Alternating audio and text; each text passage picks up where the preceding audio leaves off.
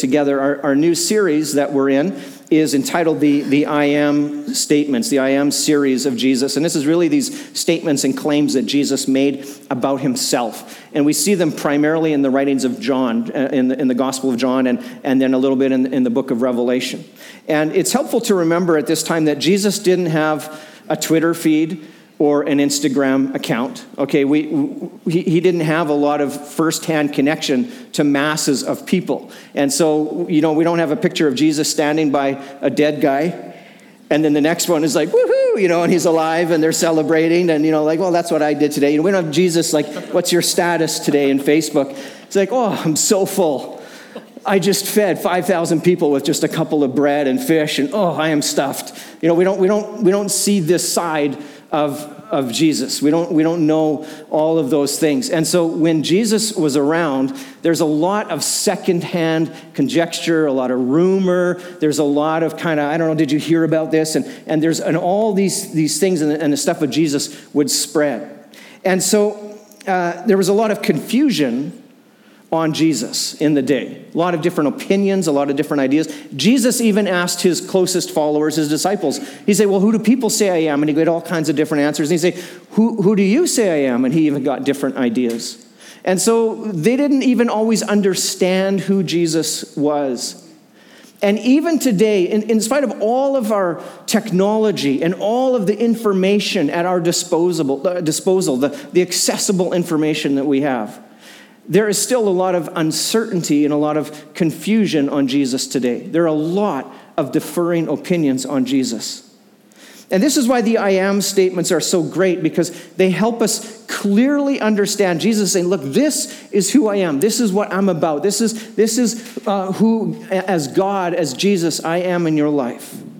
And so rather than basing our beliefs on Jesus on Wikipedia or internet searches or on what somebody said or somebody heard or, or what somebody posted in a social media. And instead of looking at all those subjective arguments and thoughts and beliefs, and maybe it's good to just look at what Jesus says about himself. And so, in a world full of differing opinions on Jesus, who does he say he is? And this is the series that we're going through. So, John 14, starting in, in verse 1, it says this. Jesus is speaking. He says, Don't let your hearts be troubled. Trust in God and trust also in me. There is more than enough room in my Father's home. If this were not so, would I have told you that I am going to prepare a place for you? When everything is ready, I will come and get you, so that you will always be where I am. And you know the way to where I am going. Thomas says, No, we don't, Lord. Thomas said, We have no idea where you're going, so how can we know the way? And Jesus told him, I am the way the truth, and the life, and no one can come to the Father except through me. So Jesus makes this statement I am the way, I'm the truth, I'm the life, and no one can come to the Father but through me. And in the context of what Jesus is speaking of, he's actually speaking clearly on the afterlife. When we look in the context, I'm going to be, my Father's got a place for you, and I'm going to prepare a place for you. He's talking about the afterlife. He's talking about salvation, he's talking about being with God in heaven. And, and Jesus, he, he gives this statement, he says, I'm the way. It's me. And, and you don't get there unless you come through me. And it's one of the greatest obstacles to the Christian message and the Christian faith in our culture today. Nothing unleashes the wrath of progressive culture like bringing up the exclusive, exclusivity of Jesus in public discourse especially in the academic world. I think of our, our students and our, our professors and people who work at the university and this, this um, pluralistic society that we live in and the coexist movement and, and how definitive articulate statements of exclusive statements where jesus is the way he's right he's the only way how, how repulsive and how rejected those things become in the, in the public sector in the public realm the american theologian r.c sproul said Making exclusive claims in America is like attacking baseball, hot dogs, motherhood, apple pie, and Chevrolet all at the same time. he wrote that in his 1982 book, Reasons for Faith, almost 35 years ago. How much more today in our culture is there a disdain for this idea of Jesus and of Christianity that would say we, we, we, we have the exclusive way, the exclusive claims of Christ? The biggest cultural outcries are not against social injustices of the poor and the marginalized. They're, the greatest sins in our culture today don't appear to be the corporate destruction of our environment or underage sex trafficking or um, the corruption in the political and the, and the financial systems, war crimes, terrorism, even genocide. The things that in social media trending get the most responses the worst thing you can do in our world today is when you choose and pick a line of an exclusive belief and say that's the way it is for everybody. And I'm right and you're wrong. And so, pardon the pun, but when it comes to detestable things in our culture today, intolerance and exclusivity trumps everything. Okay? Hey? Wow. For those of you listening on the podcast, I just air quoted Trumps. Um, our world does not like or respect or accept exclusivity. And Jesus comes right out. Like, Jesus did not make it easy for us in this area because he just comes right out and he says, Look, I'm the way, I'm the truth, I'm the life, and no one gets to the Father unless he comes through me, unless he or she comes through me. And I don't know if there could be a more unpopular opinion or position to take in public discourse today. When I was a youth pastor in Calgary, I was invited to speak at uh, one of the large grads, one of the high school grads. They had uh, about 800 graduates, and uh, I was asked to do the invocation. And I didn't really know a lot about what that even really meant, and it's the opening prayers and remarks and, and welcoming. And it's really, the invocation is really in the, in the tradition of the academic world, is a, is a prayer of blessing and welcoming God's presence and to, to be a part of these ceremonies and to bless the lives of the grads. And, and so I was Googling and, and I started, I thought, oh man, this is, so I asked the principal, you know, do you, do you have any guidelines or is there, any, and, and she said, well, just, just include everybody. Just be nice and just make sure that everybody is included. And I said, well, I'm a, I'm a Christian minister.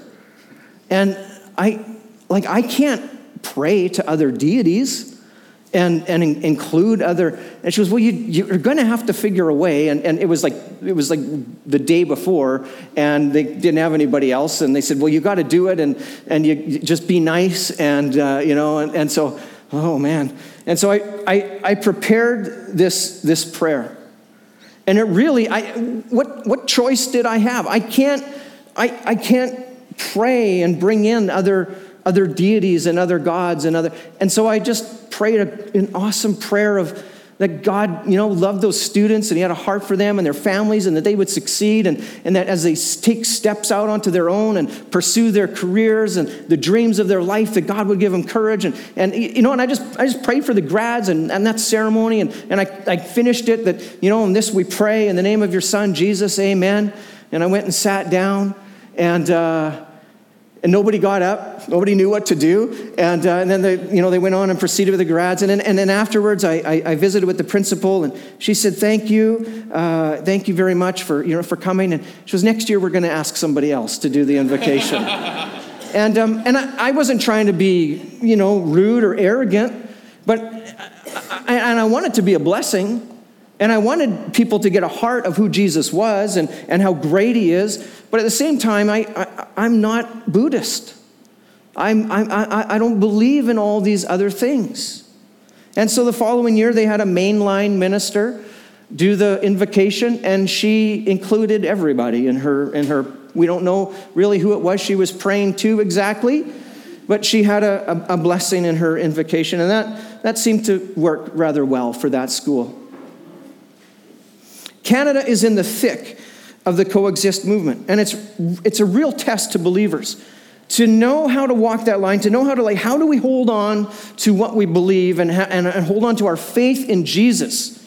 And those, those things we would consider maybe our irreducible minimums, the things that are the, they're essential to our faith in Jesus. How do we hold on to those things and at the same time build bridges with people in our community and, and other faith groups? And, and, and how, do we, how do we bring Christ to them and love them? And how do we uh, you know, exist in our workplaces and, and, and honor other people? And it's a, it's a real test.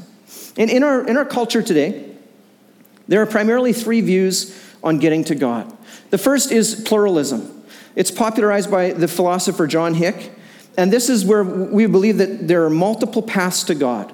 Now, Canada is a proud, pluralistic society, many differing viewpoints, lots of cultural backgrounds, all wanting to respect and acknowledge one another and to live in harmony with one another and make room for one another. And, and on a sociological level, pluralism, there's a lot of honorability in that.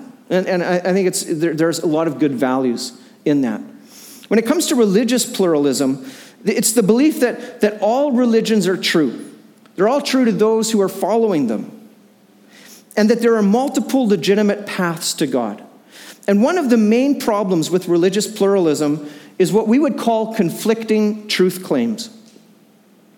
How can it be true for Jesus to say he is the way and no one comes to the Father but him?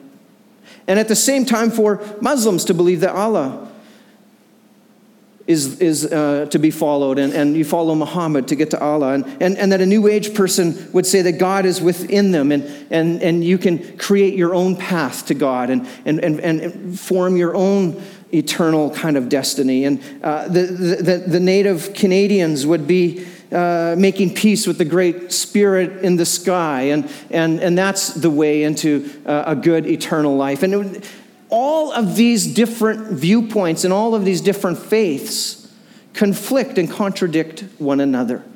They can't all be true. What if I were to say to you, the Saskatchewan Roughriders are the 2015 CFL champions? or the Saskatchewan Roughriders are not the 2015 CFL champions. Both cannot be true.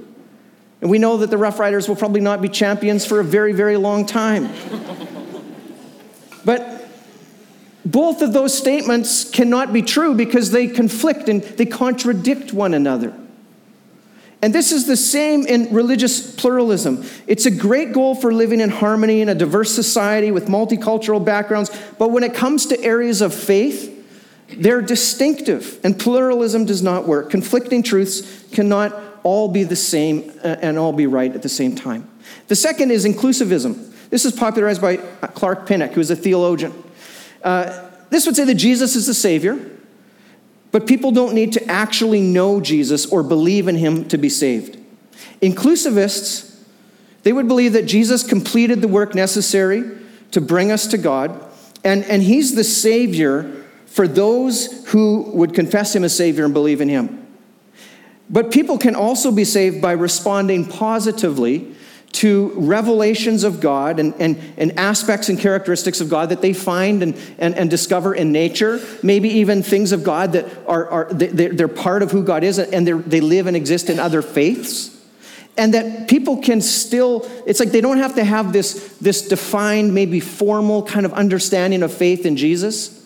But as long as they're kind of believing in something that resembles maybe a little bit of who God might be, Jesus comes along and he fills in the blanks and they're saved. And this is what inclusivism is. And so there's no personal faith. Personal faith in Jesus is not necessary. And a main problem of inclusivism is that it actually only takes half truths of the gospel. It only takes half truths of who Jesus is and who he said he was. And it ignores the other part. It's not a whole truth. And our belief is that not everyone is saved, that Jesus doesn't bring everyone into heaven. We do believe there's a good news of the gospel. And in order for there to be a good news, there is a, a, another side of that. So we do believe that there's a heaven and a hell. We do believe there's an afterlife. If you're part of this church and a part of this community, that's what we will teach. That's what we're going to stick to. And so the other, the other way of looking at this is, is what we would call exclusivism. This would be popularized, I would, I would hope, by Jesus and the early Christian church. And it's very different than what most of the world will accept. In, in this church, what we would teach and what we will present to you is that we believe and teach it that we're saved by Jesus alone, not through works or efforts or good intentions, not through other faith systems that may be doing a good thing, but we believe Jesus when he said, I am the way, the truth, the life, and no one comes to the Father but through me. And so, if you're a part of our church community, you should know that we hold firmly to Jesus as the exclusive light of the world. It's what we're going to build our hope on. It's about Jesus. And so, what do we lose if we let go of this? If we begin to kind of make some room and we, we begin to maybe uh, extend grace down this road, maybe a little bit further than what the biblical mandate is, what's at stake? Well, the exclusivity of Jesus is the central message of his life and ministry. It's the central message of the early church carried forward when we see in Acts in 4:12 Paul speak, or, uh, Peter speaking to the crowds and he would say there's no other name given but Jesus by which we can be saved. The early church continued on in the exclusive understanding that Jesus is the way, the truth, the life. And in fact, the exclusivity of Jesus is the underpinning of the entire mission of Christ, of the whole biblical narrative, the God's story to bring about redemption to all of humanity, to open up the doors beyond the nation of Israel and to save everyone. The underpinnings of that are in Jesus. And if we decide to change our conviction and open up God the Father to all other beliefs and all other good people and all these things, we, we kind of nullify everything about Jesus and the Christian faith. And so, if we let go of the exclusivity of Jesus, everything is at stake. And this makes it very difficult for us in our culture and our world because we have to hold on to this belief of Jesus and, and that He's the way and He came to set us free and bring salvation and He's the incarnate God who came for us, who is with us. And we need to hold on to that and at the same time bring that message of love to other people. And the good news of Jesus can still be good news in a pluralistic society. The exclusivity of Jesus actually creates the way for the inclusiveness of the gospel. I like what uh, Timothy Keller tweeted a couple years ago. And you know, it's like the most inclusive, exclusive belief that all of these faiths and all of these, these thoughts and, and religions and philosophies, they all are exclusive at some level. Christianity and Jesus is not the only exclusive way. But perhaps it's the most inclusive exclusive way. You see Romans 3:23 makes it clear that all have sinned and every one of us, every person on the planet is a sinner loved by God. I am a sinner. I'm a terrible sinner. I'm, I'm a good sinner, which is not good. All of us, there's, there's, there's sin. We're born into it, it's there. But Jesus has done the work of the cross for every person. He gave his life for every person. Every person has equal value because of the cross. The foot of the cross is the most inclusive place for all of humanity to gather. Because at the foot of the cross, everyone is equal. We are all in the same place. We are all included. Everyone is included at the foot of the cross. No one is rejected or turned away. No one has to be a certain way. No one has to fix something first. Nobody has to prove something to get there. The foot of the cross accepts every person in an open invitation all across this planet. And the love of God is equal for each person. He gave his life for each person. And the foot of the cross actually becomes this wonderfully inclusive aspect of humanity, and it levels the playing field. I love what our, our, our wall says there in our white letters, where everyone's welcome, Nobody's perfect and anything's possible. I would hope that that is a, a, a, reflection of the foot of cross to our culture. for all of us that when we come in here, that we aren't perfect, but there is hope. All things are possible, and that everyone is, is welcome. There's an inclusivity of the cross, and that we live that out as a community to extend grace and to be gracious to people. When you come in our front door, there's a painting.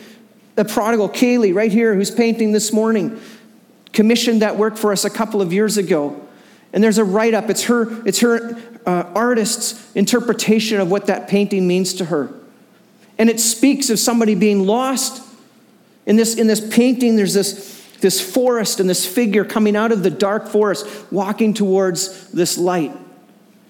And she speaks about how all of us, there's a part of us that we have all been lost in the darkness. But Jesus, He calls us. And it's a story of the prodigal of coming home, and that we, at some level, all of us are prodigals. And that's a, that's a prayer over our ministry. It's a prayer over our church community that we would be a prodigal ministry where people can come and there's inclusivity found in Jesus. And so the exclusivity of Jesus as the only way is an inclusive invitation to everyone.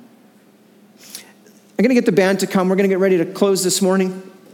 I want to read uh, chapter 14, verse 5 again and, and 6. As a, as a band comes, it says this uh, the, the disciples are going back and forth, and they've just gone through. Peter's just had his denial, and, and, and they're a little bit, there's a little bit of tension and some things going on. And Thomas says this He says, We don't know, Lord. We don't know the way. We have no idea where you're going, so how can we know the way? And Jesus says something so amazing. He says, I'm, I'm the way. You think, wow, it's so, it's so simple. He says, I'm the way. Peter's like, and the disciples are all confused, and Thomas says, I don't, I don't know the way. I don't, I don't know how to get there. I don't know where you're going. I don't know what you speak of. I, I have no idea. I don't know how to get there. And Jesus is like, right here, Thomas, you know the way because you know me. I'm the way. When we were in, uh, we took a family trip to Disneyland uh, this, this past spring. And if you've been into, into Disneyland, you'll, you'll know what I'm, I'm talking about. There's, there's the nightly fireworks. It's so awesome. I mean, Disney just does it right. They, you know, I wish when I, one day as a pastor, I'd like to have their budget just to do something. It would be, it would, we, we would have the best fireworks in church ever. It would be amazing. But Disney, they, they have these fireworks every night, and everybody goes, like 80,000 people, and you're all jammed in, and it's all lined up along the street, and, and, and you, you're jammed into this area, and there's the fallout zone. So they have the parades where it's jammed, and then after the parade's over, they take everybody and they jam them in even tighter so that you, the fallout of the fireworks doesn't hit the people who are closer for the parade. And after they're done, everybody turns around and tries to get out of Disneyland as fast as they can. Like 80,000 people. And, and it's wider at the, at the area where everybody is, and then it goes really narrow down like Main Street Disney. It is a zoo, it is chaos. Like, it's crazy. And um, we're watching these things and I can get a, I can tell like it's getting like people are getting ready and they're starting to make positions and and you can just tell like it's going to get bad. And it's dark and there's people every and I got my my kids like my my daughter Ava who's like nine and she can only she's only this high so she can't see in, in the crowd. And they're nervous and i'm nervous. I'm like okay we got to get back. And, and so we're we got this cheaper hotel that was a little bit further away. We had to take the tram and the last tram of the night is like 20 minutes after the end of the fireworks. And really, you have to wait in line at the tram about a half an hour. So do the math. It's, it's, it's, it's a little bit difficult. And I'm thinking, we gotta, we gotta get through, and, and you know, I'm telling the kids, and if we get separated, we're gonna go here, and we're gonna, and, and this, is, this is where you go. Okay, so I'm looking at Ava. You go around the traffic circle where the Mickey statue and and, and the Walt statue are. You go down Main Street. You got to go out the security gates, stick to the right side. Don't go out the left ones. Go through the turnstile, stay to the right. Find the downtown Disney signs. Go over to the, don't go to the right side because that's the wrong trams in the wrong direction. Go to the left, but don't go to the left because everybody always backs up. You can actually go left wider back around by the Lego store and the Starbucks and come around and get closer in line so you're at the closest. And then you get then when you get in the tram, you got to make sure you're on this side so that when we stop, you can get right out. And then you got to come through, and, and if the tram lets you off here, you have to go around this way. But if it lets you off here, it's really good because you're right by the, by the stairs where we have to go. And I don't know where the tram's going to be in case we get separated. You got to know this. And, and you start, and, and then you got to go up the stairs. Don't go in the escalator because everybody waits. And, the, and, and don't go on the elevator because all the strollers line up. And you just do the stairs. It's only a couple flights. And go over the parking lot, through the walkway and the causeway, and down and across the street, and down here, and turn left and look for the stop sign. And the, the, we're not that hotel, but we're the other hotel. And I'll meet you in the lobby, right? Lip quivering. There is no way she's going to make it. There is no way. I could tell her the way. I can explain the way. I can give her a map of the way. I can there is no way she's going to make it. Because that crowd and that mass and that people are going to get up and they're just going to start, and she is, she can't see anything. She's just going to get caught up and swept away in the chaos of everything that's going on. And I know that she's not going to make it. And do you see what Jesus is doing here? He says, I'm the way, the truth, the life. It's so genius. And I looked at my daughter and I could tell, and I said, honey, I didn't actually tell her all that stuff. Because I knew it wasn't going to go anywhere. I knew, I actually knew that there's no way she's going to get there. You know what I told her? I said, honey, just hold on to the back of dad's jacket. The only thing that you need to do is see me right in front of you, and you reach out and you grab the cuff of my hoodie and you hold on to that. Because dad knows the way. And she knew that despite all of the crowds and all of the chaos, and that she had no idea where she was and what her hotel name was and what the phone number was, if she got she didn't know it. The only thing she knew is that her dad knew the way and that he was the way. And all she had to do was hold on. I love what Jesus does here. Jesus shows up in the middle of this religious culture that is trying to be told and striving in the, in the codes and the law and the religious structures that do this, go here, turn here, go that, and eventually you'll get there, and that's the way. And nobody could do it. Nobody could find their way. And Jesus, the incarnate God, knows this, and he shows up. He says, Look, it, it's not about rules and regulations. It's not about religion. It's not about the church that you go to. It's not about the, that, that, that faith that you're trying. It's not about, it's about me. Jesus says, I'm the way. Not what the pastor says, not the church that you go to, not the rules that you follow and all the, the beliefs and the things that you think you're doing because you're a good person and that you're going to make it someday and it's going to make a difference. Jesus says, I'm the way. And Jesus actually comes to every one of us through that massive crowd that is going to plow right through, and we're not going to know where to go, and we're going to get caught up. In, and Jesus looks at every one of us and says, Hey, don't worry, you know the way because you know me. And I'm the way. And all you need to do is hold on to me. Jesus is the way. And I can preach the exclusivity of the gospel of Jesus without shame and without embarrassment because I trust Jesus because he's a good God. Because he came for me. Because the Bible says that he called me out of darkness and into light. That's who Jesus is. Jesus is the way.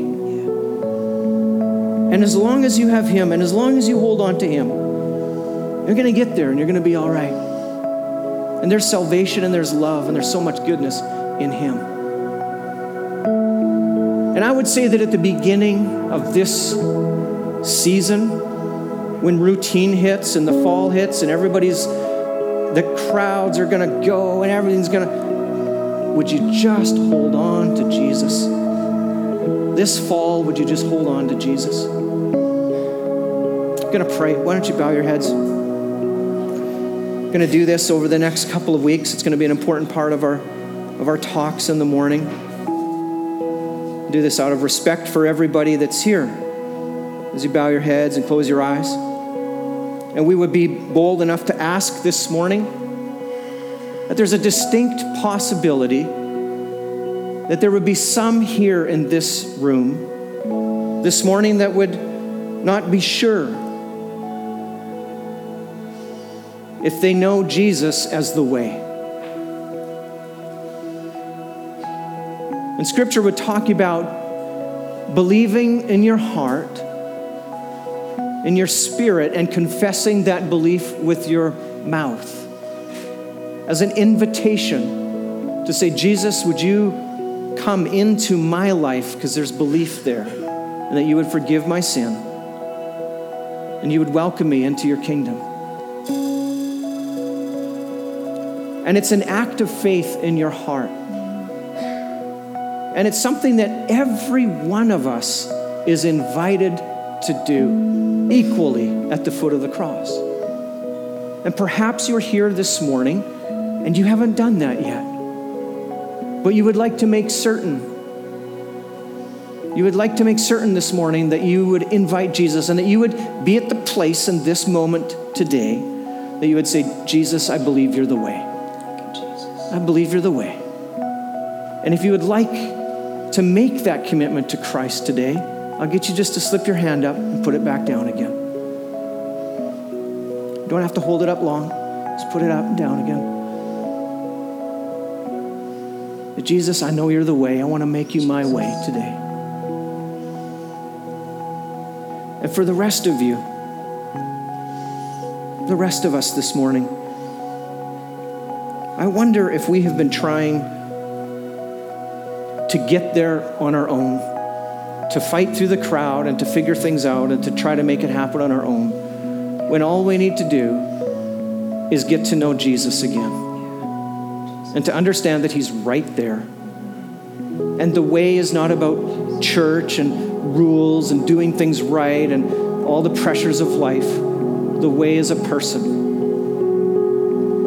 and you'd say this morning, Jesus, I need to open my heart to you new again, that you would be my way again. If that's you, you slip your hand up, put it down again. Say, Jesus, I need to make you my way again.